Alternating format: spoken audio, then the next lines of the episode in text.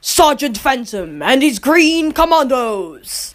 Follow Sergeant Phantom and his sidekick Buster on their amazing adventures through Nazi Germany. Take that, Nazi scum. Ah, the Fuhrer!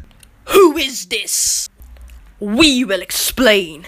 We will rewind in five minutes. Sergeant Phantom in Sergeant Phantom versus the Red Devil. Chapter 1. Our story takes place in 1943. Little Robbie Fraser is captured on a mission with his group of soldiers, Green Company. To be honest, Green Company was not the best soldiers. Grandpa's box! He said not to open it. Now we go back a couple days to when Fraser gets his box. I don't want you to go to war, son. This will help. Promise me you will open the box if you are in bad trouble. Sure, Grandpa, sure.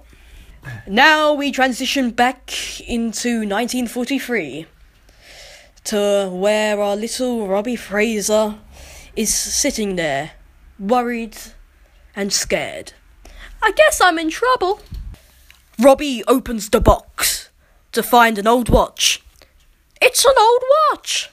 Robbie opens the watch. Let's open it. Ah! Now we're talking. So now, little Robbie Fraser has turned into Sergeant Phantom. Now you have it, kids, Sergeant Phantom. Now we fast forward five minutes, where Green or Phantom is whipping the Nazis' butts. Hey, help, quick!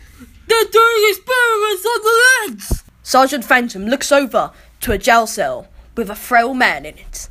Get us all out! Quick! Who are you? Uh, Sergeant Phantom.